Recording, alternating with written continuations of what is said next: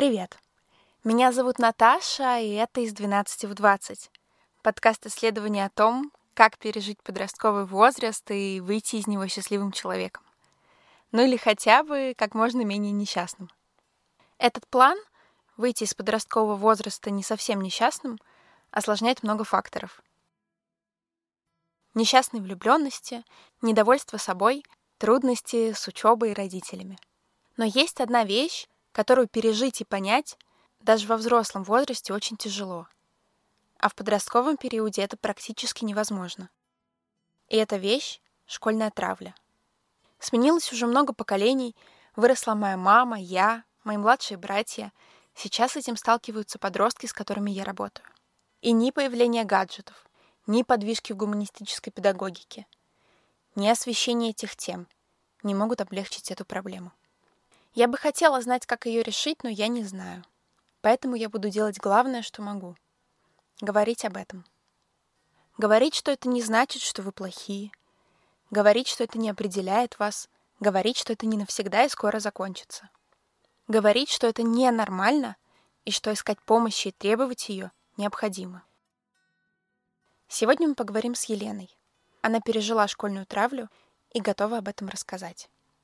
Приятного прослушивания.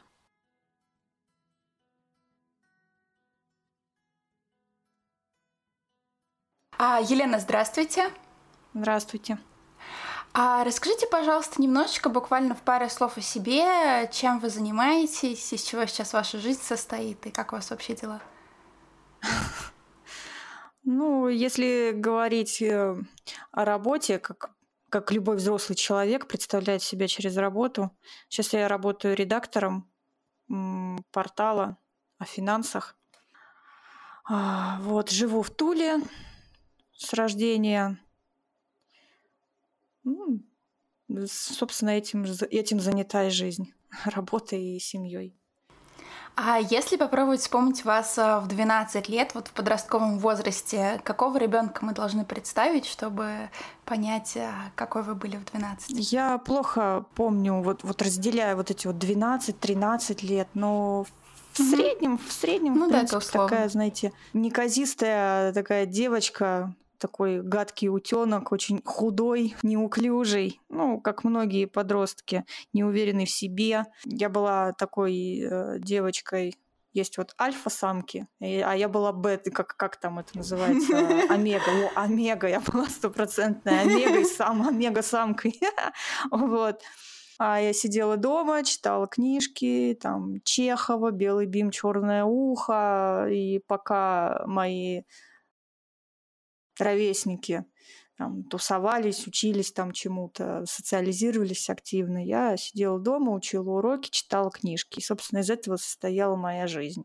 Ну, еще из ощущения собственной неполноценности, как у многих подростков, да. наверное. А если а, подумать, что вот самое главное в вас изменилось вот с того периода, с ваших условных 12-15 лет, с вашего подросткового возраста, вот что такое самое главное изменилось у вас за это время? Я думаю, в первую очередь изменилось ощущение, даже не ощущение, вера в людей изменилась, появилась вера в людей, потому что этот, этот вот подростковый нигилизм и э, вот этот вот абсол- абсолютивизм подростковый, когда все плохо, все очень плохо, меня все ненавидят, соответственно, я тоже ненавижу всех, я там, я волк-одиночка, и каждый сам за себя, я в первую очередь сама за себя, я не прошу помощи, я сильная. Ну, вот это вот все изменилось, потому что постепенно потом начинаешь понимать, что, собственно, люди-то априори, они неплохие, они просто вот, они есть, и все, и каждый, у каждого просто свои цели – и нет у, у людей на самом деле цели тебя обидеть, как-то задеть, еще что-то. Нет. Просто вот люди живут, и все, и ты живешь вместе с ними. А вы помните момент, когда это изменилось? Был какой-то такой переломный? Первый раз это изменилось, когда я после школы, где, собственно, и вот э, вся жесть подросткового возраста пришлась на школу, на старшие классы. Первый раз это изменилось э, при поступлении в институт когда вот я помню вот это вот э, жуткое чувство, когда ты приходишь в новый коллектив и думаешь, ну все, вот, вот сейчас вот начнется вот, вот то же самое. Там, травля, буллинг, модное слово, и вот это вот все, а вдруг ты понимаешь, что а люди-то относятся к тебе хорошо, априори хорошо. Вот они смотрят на тебя и думают, ой, а ничего так человек-то. вот, и ты и, и я такая, у меня был такой шок. Я думаю, боже мой, как, как так бывает? Нормальные отношения людей. Ну вот, и, собственно, мне было, получается, 17 лет. Вот с 17 лет вера в людей начала возрождаться потихоньку. А у меня такой немножечко в сторону вопрос. Сейчас многие школьники сдают ЕГЭ, и, наверное, большинство из тех, кто нас будет слушать, тоже сейчас в этом периоде. И сейчас у многих остро стоит вопрос, а поступать ли в высшее учебное заведение или не поступать. Вот на ваш взгляд, а что вам еще высшее образование дало, помимо вот этой среды, в которой вы себя стали лучше чувствовать? А, что мне дало высшее образование? Ну, наверное, только если социализацию какую-то и умение решать вопросы а, учиться, подстраиваться под что-то, когда вот эти вот, вот эти вот сумасшедшие сессии, когда ты ничего не знаешь, но ты идешь и сдаешь, вот, вот такие вещи, таким вещам институт учит. Если говорить о специальности какой-то там, работе, то есть как раньше было, ты выбрал специальность, и ты думаешь, вот сейчас вот через пять лет я заживу, я начну миллионы заколачивать. Не, нифига, я вообще не работала в специальности ни одного дня. И сначала я думала, да вообще бесполезным подставка под кофе, этот синий диплом. Но по факту институт учит думать. Думать, общаться с людьми, решать какие-то проблемы и, наверное, учиться, находить разные варианты решения. Там, когда конспекта нет, а ты его берешь и ищешь очень-очень срочно или еще что-то делаешь. Вот. Ну и, соответственно, эти вот студенческие компании, отдых, первые, первые пьянки. Все остальное. Да, согласна. Это на самом деле такой незаменимый опыт. Я недавно что-то с девочкой одной общалась, и она прям спрашивала, ну зачем? Вот что мне там нужно? Зачем? Вот это бесполезно потраченное время. А я прям вспоминаю, мне кажется, каждый опыт маленький, там настолько важный, и при том это еще все не так серьезно, как когда ты идешь работать. Можно еще кучу ошибок наделать, но, но уже совсем другой уровень. Абсолютно.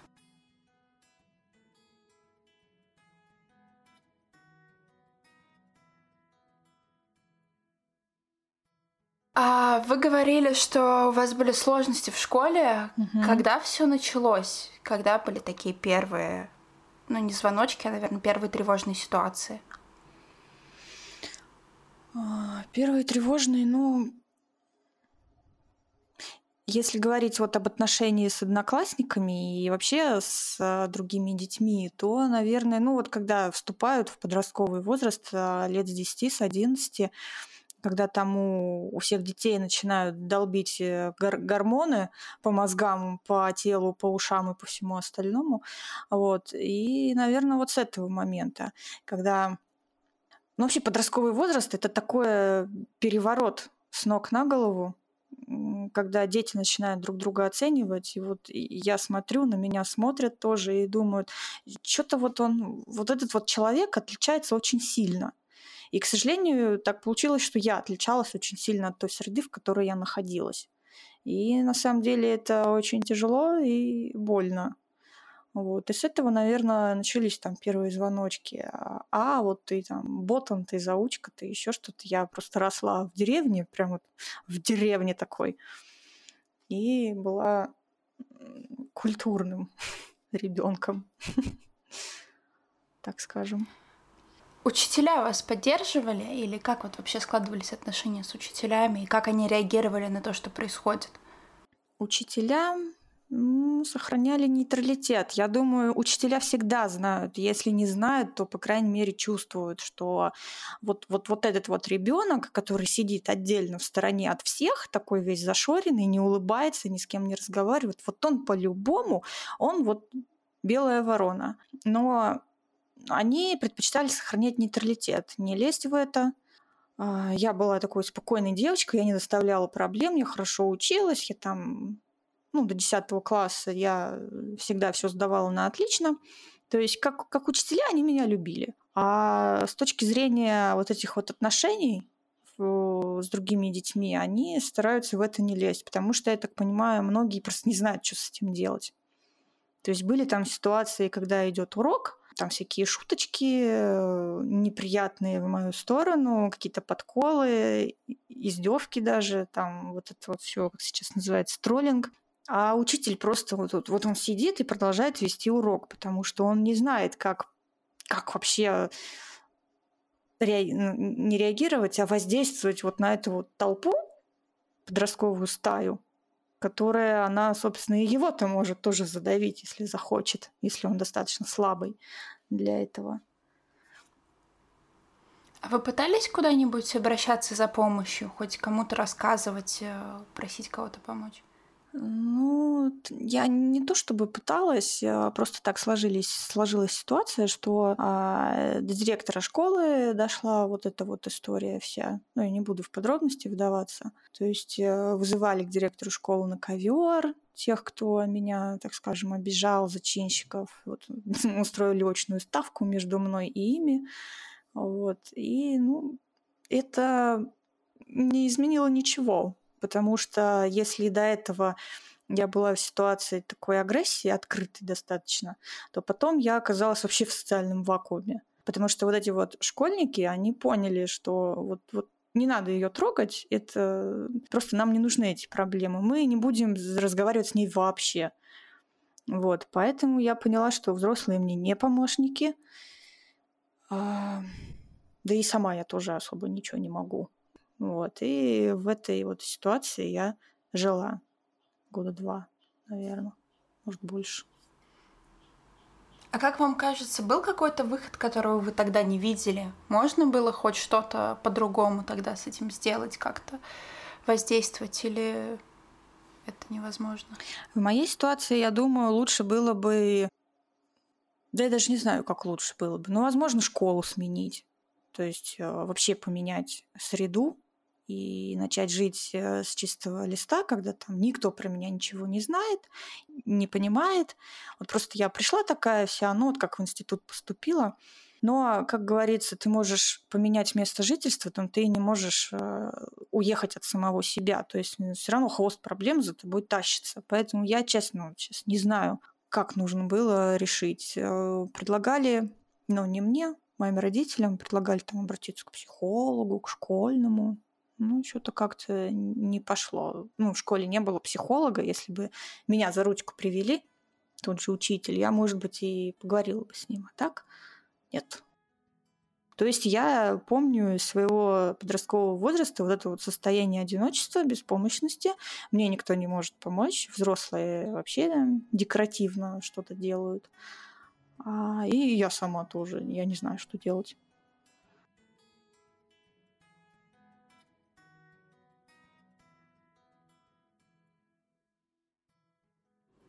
Как вы это все воспринимали? То есть вы понимали, что то, что все эти дети делают, это неправильно, что так не должно быть? И, или вы себя больше винили и думали, что с вами что-то не так? То есть как вот вы это в сторону себя воспринимали? Ну, там мешанина была из всего сразу. То есть когда человека травят, когда вот этот буллинг происходит, он и, и других ненавидит. Я помню, что я и вот это вот окружение свое ненавидела вот просто лютой ненавистью и не могла там находиться. Ну, обстоятельства так складывались. И, начинаешь ненавидеть себя и ругать, потому что, ну, что ты за тряпка, ты не можешь справиться там с этим. А я же еще и девочка, то есть там еще и слезы, и чуть что. Вот. Поэтому такая вот мешанина. И себя винишь, и их винишь, и они плохие, я тоже плохая, и там еще и гормоны хлещут во все стороны подростковые. Так что весело в кавычках. А когда все это закончилось, когда школа начала подходить к концу, какие у вас мысли были? Я помню, что ничего, кроме счастья и радости по поводу того, что наконец-то заканчивается этот школьный ад, я не испытывала вообще. Я была счастлива, что наконец-то я сдаю последний экзамен. Вот этот долбанный, там, что, последний звонок, все, я забираю свой этот аттестат, и до свидания, одноклассники и все остальные школы, слава богу, гори ты там синим пламенем или не гори, ну, без меня там как-нибудь. Да, очень вас понимаю. А как ваш выпускной прошел? Вы на него ходили? Нет. Я не ходила на него. Я, ну как там, торжественная часть сначала в школе вручают вот эти вот все аттестаты, какие-то там грамоты за хорошую учебу, успехи, еще что-то. Я пришла совершенно там в повседневной одежде. У меня было два выпускных, 9 и 11 класс, и на оба я пришла в повседневной одежде, там, грубо, грубо говоря, в джинсах и в майке. Там эти мои одноклассницы с прическами, с кандибоберами на голове, и вот в вечерних платьях, и я. То есть это был такой молчаливый, тихий протест, который никто не заметил, в общем-то. Вот. И я не ходила на эти выпускные, меня там, в принципе, никто и не ждал. Вот, я просто тихо забрала свои аттестаты в одной школе и второй. И все. Ну вот я тоже, я поехала просто в лагерь работать, и маму отправила даже забрать мой аттестат, даже не, не пошла. А я помню, у меня все было не так сложно. Я ненавидела школу, я терпеть не могла одноклассников. Mm-hmm. А, да, тоже были какие-то моменты травли, возможно, когда-то, да, но не было все так тяжело. Но, в общем, школу я не выносила. И потом, когда я поступила в институт, у меня там тоже все сложилось сразу же хорошо с людьми, которых я встретила.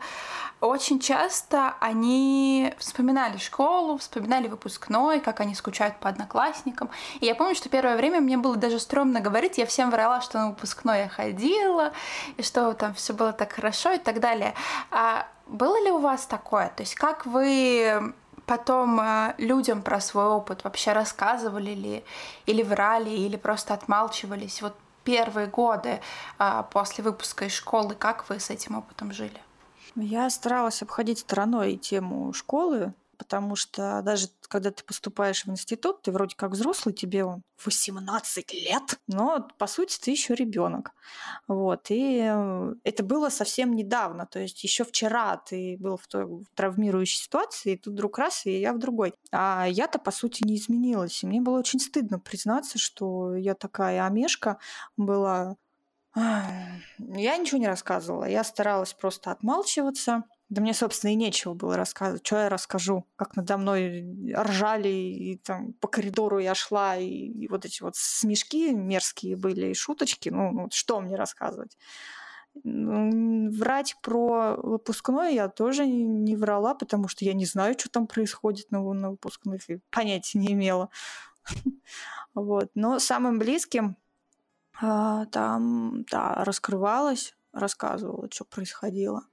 А так в целом нет. Просто вот табуированная тема была для меня.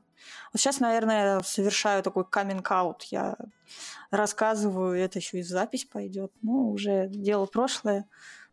Мне не страшно.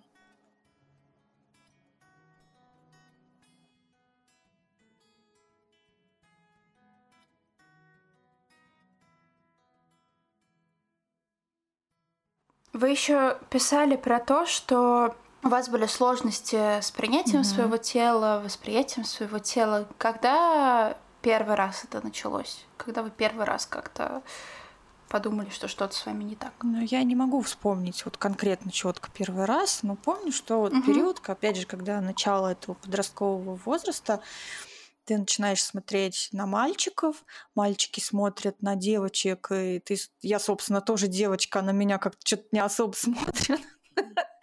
Вот.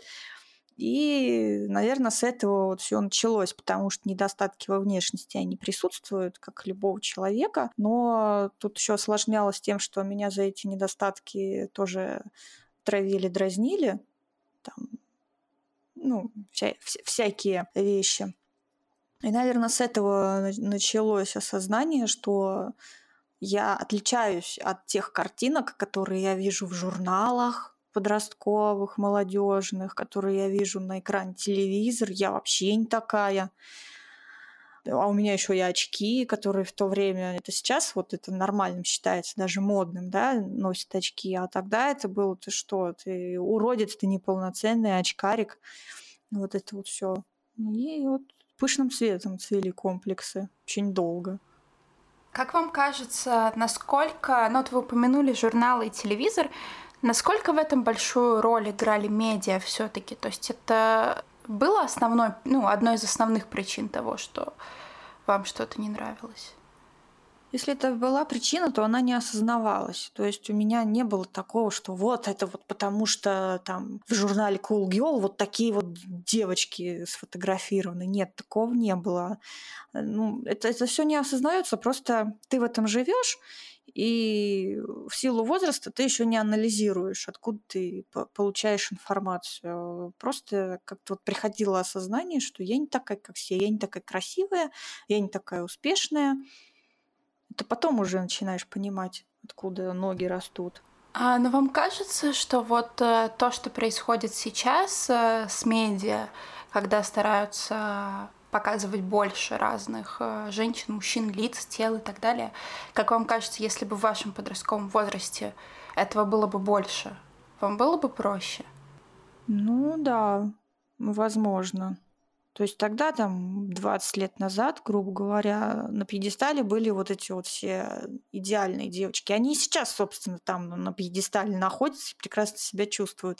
Но тогда, да, никто не говорил о том, что не такие, как все, а они на самом деле такие же, как все остальные.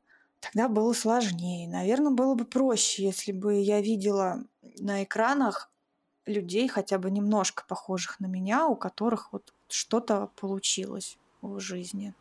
Перед тем, как начать делать подкаст, э, ну, я хотела узнать, у одной ли меня э, все было так плохо, или сейчас у подростков все примерно так же.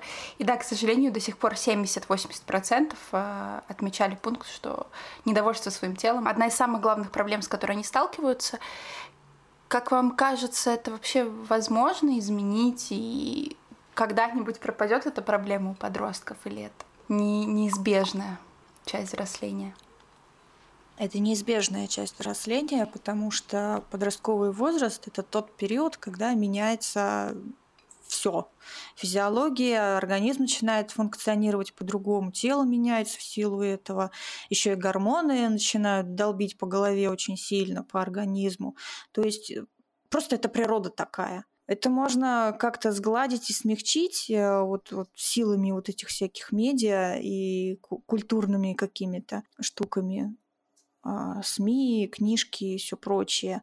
Но подростки всегда будут недовольны собой, потому что когда еще месяц назад, если говорить о девочках, у тебя не было груди и всего остального, а потом вдруг раз и она появилась, да еще не такая, как, как вот у соседки по парте, ты начинаешь чувствовать себя неполноценно. Вот. А все равно же, все равно мы сравниваем себя с другими потому что у нас у всех начинаются какие-то изменения. И интересно, а что там, как, как у других? И я, я смотрю и понимаю, а у других-то вообще не так. А мне вот больше нравится, как у других, а у меня вообще очень печально. Ну, то есть э, мысль понятна, да, что это не изменить, этого не избежать, мистер Андерсон. А если к вам дети с таким придут, э, что они, что им что-то в себе сильно не нравится, что вы им скажете? Честно, если вот вспоминать себя, я всегда вот в таких ситуациях вспоминаю себя и думаю, я очень хорошо себя помню, и думаю, а что бы я хотела услышать в тот период. И вот мне вообще вот не работали, не действовали на меня фразы. Да, да нет, неправда, ты что? Ты, все, все нормально, все хорошо. А что бы меня поддержало, не знаю, ну, наверное, вот действительно вот эти вот истории, что вот смотри, вот эта вот фотомодель там с нестандартной внешностью, она на билбордах, и у нее все получилось. А у нее, так скажем, та же особенность, что и у тебя, значит, и у тебя получится. В общем, так, что бы я сказала, я вот честно не знаю, ко мне пока никто с таким не приходил. Ну, на самом деле, я бы, наверное, сказала, что все недовольны собой. Я тоже была недовольна собой. И это нормально, то, что ты недоволен собой. Это пройдет. Я тебе обещаю, это пройдет. Я там была, я знаю, поверь мне. Вот.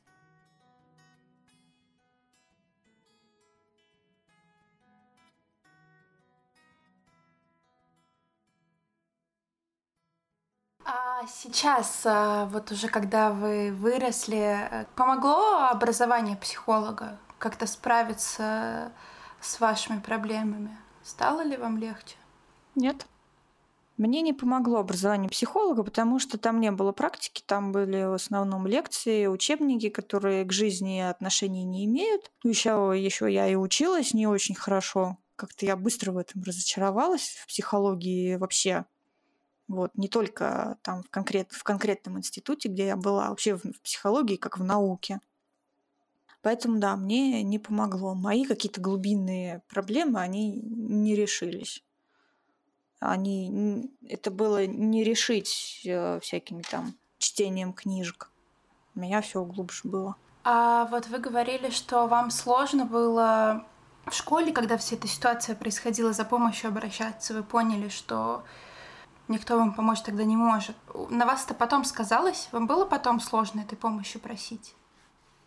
Ну, мне обычно помогают люди, поддержка людей и желательно таких же, как я которые знают, о чем я говорю, они сами через это проходили, и они вот могут что-то на своем опыте посоветовать.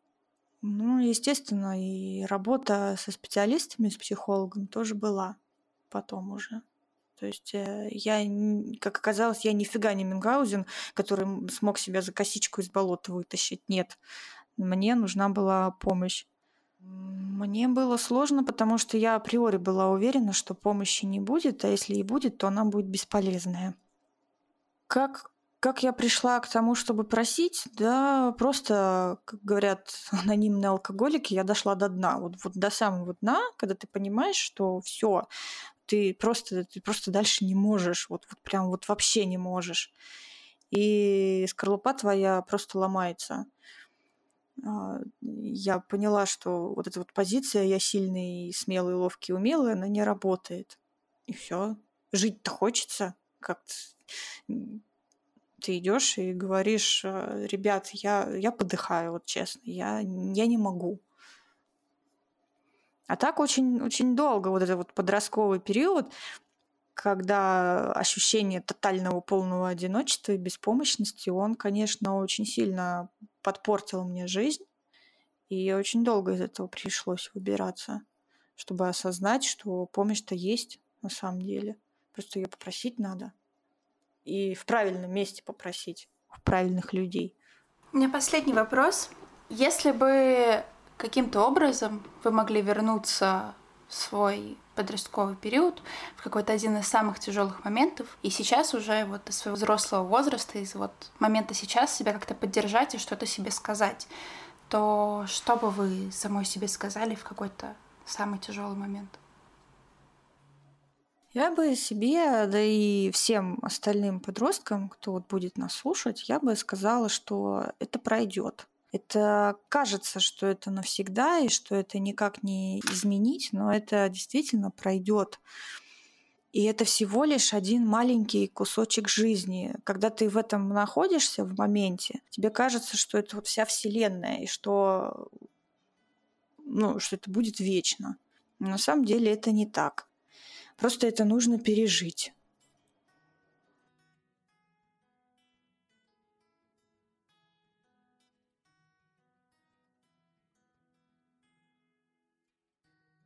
Друзья, спасибо, что послушали этот выпуск.